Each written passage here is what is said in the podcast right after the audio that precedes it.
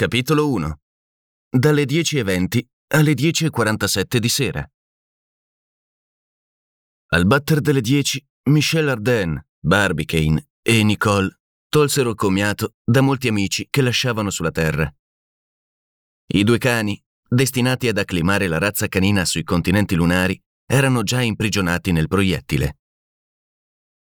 I tre viaggiatori s'accostarono all'orifizio dell'enorme tubo di ghisa ed un argano volante li calò fino al cappello conico della palla. Lì un'apertura fatta allo scopo diede loro accesso nel vagone d'alluminio. I paranchi dell'argano furono tratti con forza al di fuori e la gola della Columbiade fu in un istante liberata dalla sua ultima impalcatura.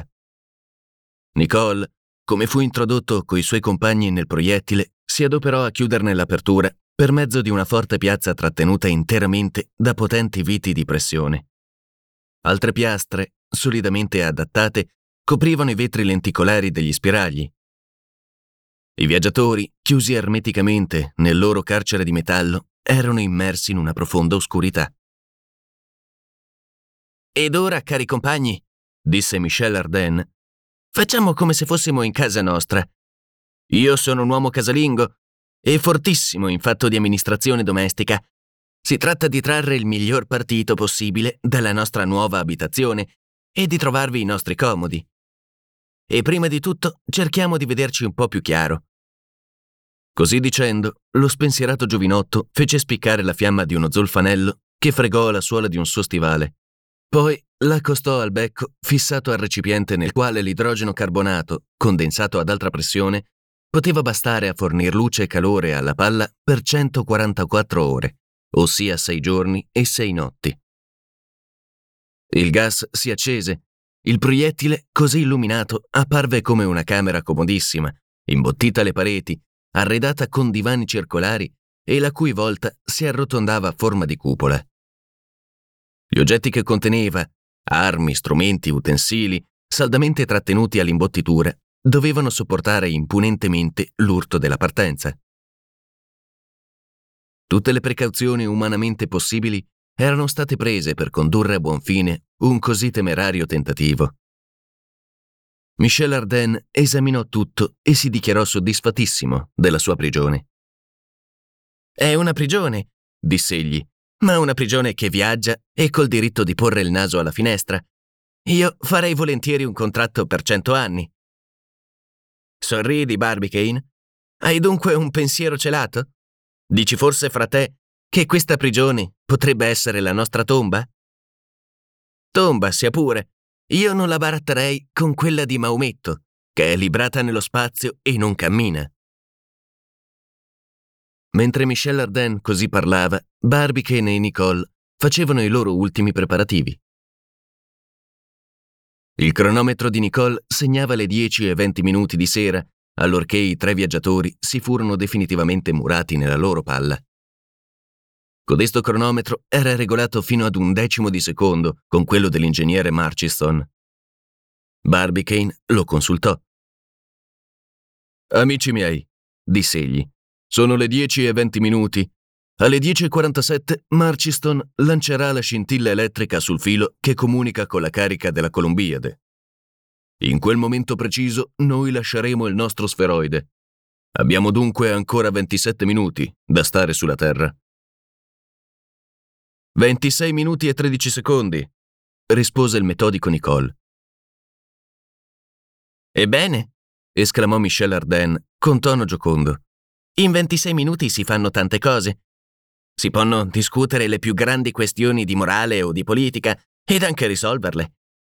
26 minuti, ben impiegati, valgono meglio di 26 anni in ozio. Alcuni secondi di un Pascal o di un Newton sono più preziosi di tutta l'esistenza dell'indigesta folla di imbecilli». «E ne concludi, eterno parlatore?» chiese il presidente Barbicane. «Ne concludo che abbiamo 26 minuti, rispose Ardan. 24 soltanto, disse Nicole. 24 se tu ci tieni, mio bravo capitano, ribatté Ardan. 24 minuti durante i quali si potrebbe approfondire».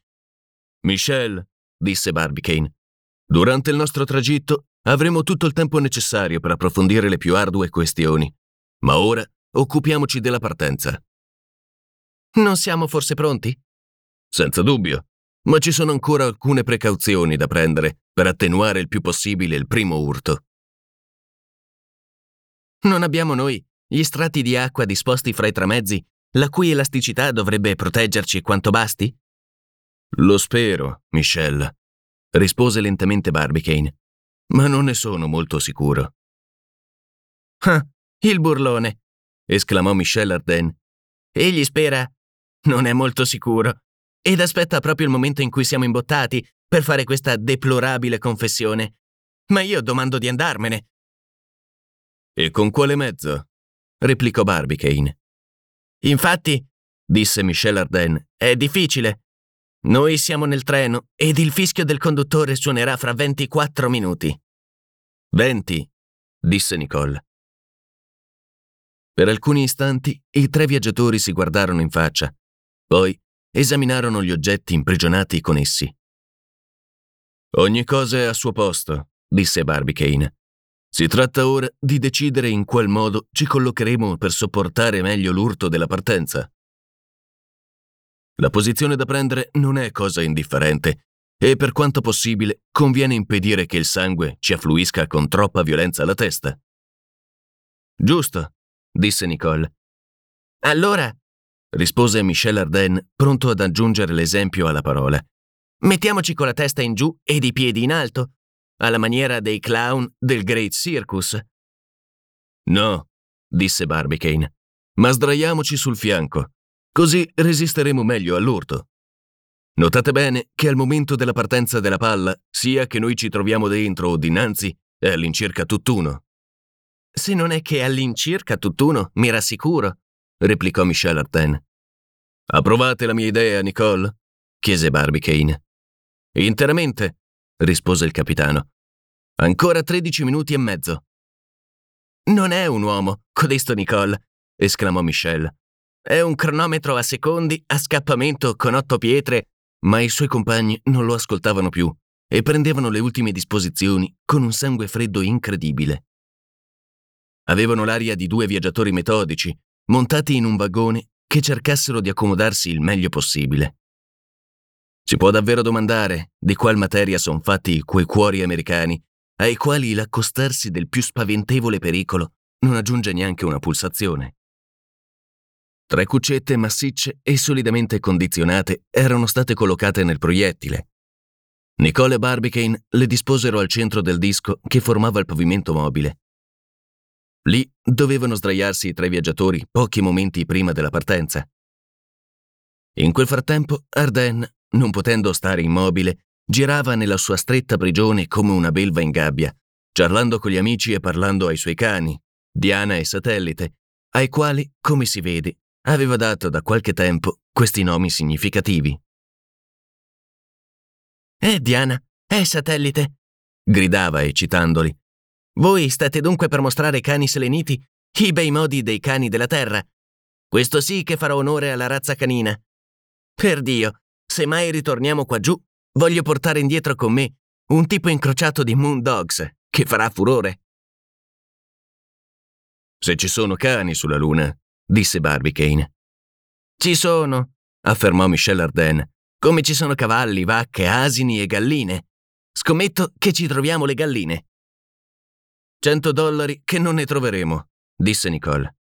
«Accettato, capitano», rispose Ardan stringendo la mano di Nicole. «Ma a proposito, tu hai già perduto 3 scommesse con il nostro presidente, poiché i fondi necessari all'impresa furono provveduti, perché la fusione riuscì e finalmente perché la Columbiade fu caricata senza accidenti, ossia $6.000. «Sì», rispose Nicole. 10 ore, 37 minuti e 6 secondi. «Resta inteso, capitano. Ebbene, in meno di un quarto d'ora tu dovrai ancora contare $9.000 al presidente, 4.000 perché la Columbiade non scoppierà e 5.000 perché la palla si innalzerà a più di 6 miglia nell'aria.» «I dollari sono qua», rispose Nicole battendo sulla tasca dell'abito. «Non domando che di pagare.» «Via, Nicole. Vedo che sei un uomo d'ordine cosa che io non potrei mai essere. Ma insomma, hai fatto una serie di scommesse, lascia che te lo dica, poco vantaggiose per te. E perché? Domandò Nicole. Perché se guadagni la prima, la Columbiade avrà scoppiato e la palla con essa, e Barbicane non sarà più lì per pagarti i tuoi dollari. La mia posta è depositata alla banca di Baltimora, rispose semplicemente Barbicane. E se mancherà Nicole, sarà pagata ai suoi eredi. Ah, uomini pratici! Esclamò Michel Ardan. Spiriti positivi! Io vi ammiro tanto più in quanto non vi comprendo. 10:42, disse Nicole. Non mancano che 5 minuti, rispose Barbicane. Sì, 5 piccoli minuti, replicò Michel Ardan. E noi siamo chiusi in una palla in fondo ad un cannone di 900 piedi. E sotto questa palla sono ammucchiate 400.000 libre di cotone fulminante che equivalgono ad 1.600.000 libre di polvere ordinaria. E l'amico Marciston, col suo cronometro in mano, l'occhio fisso sul lago, il dito appoggiato sull'apparecchio elettrico, conta i secondi e sta per lanciarci negli spazi interplanetari.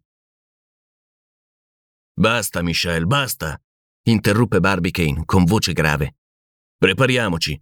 Pochi istanti soltanto ci separano dal movimento supremo. Una stretta di mano, amici miei. Sì, gridò Michel Ardan, più commosso che quanto non volesse apparire. I 3 arditi compagni si unirono in un'ultima stretta. Dio ci guardi, disse il religioso Barbicane. Michel Ardan e Nicole si sdraiarono sulle cuccette disposte al centro del disco. 10:47, mormorò il capitano. 20 secondi ancora, disse Barbicane. E spento rapidamente il gas, si coricò accanto ai compagni. Il profondo silenzio era solo interrotto dalle battute del cronometro che segnava i secondi. D'improvviso accadde un urto spaventevole e il proiettile, sospinto da 6 miliardi di litri di gas sviluppati dall'accensione del pirossilo, si sollevò nello spazio.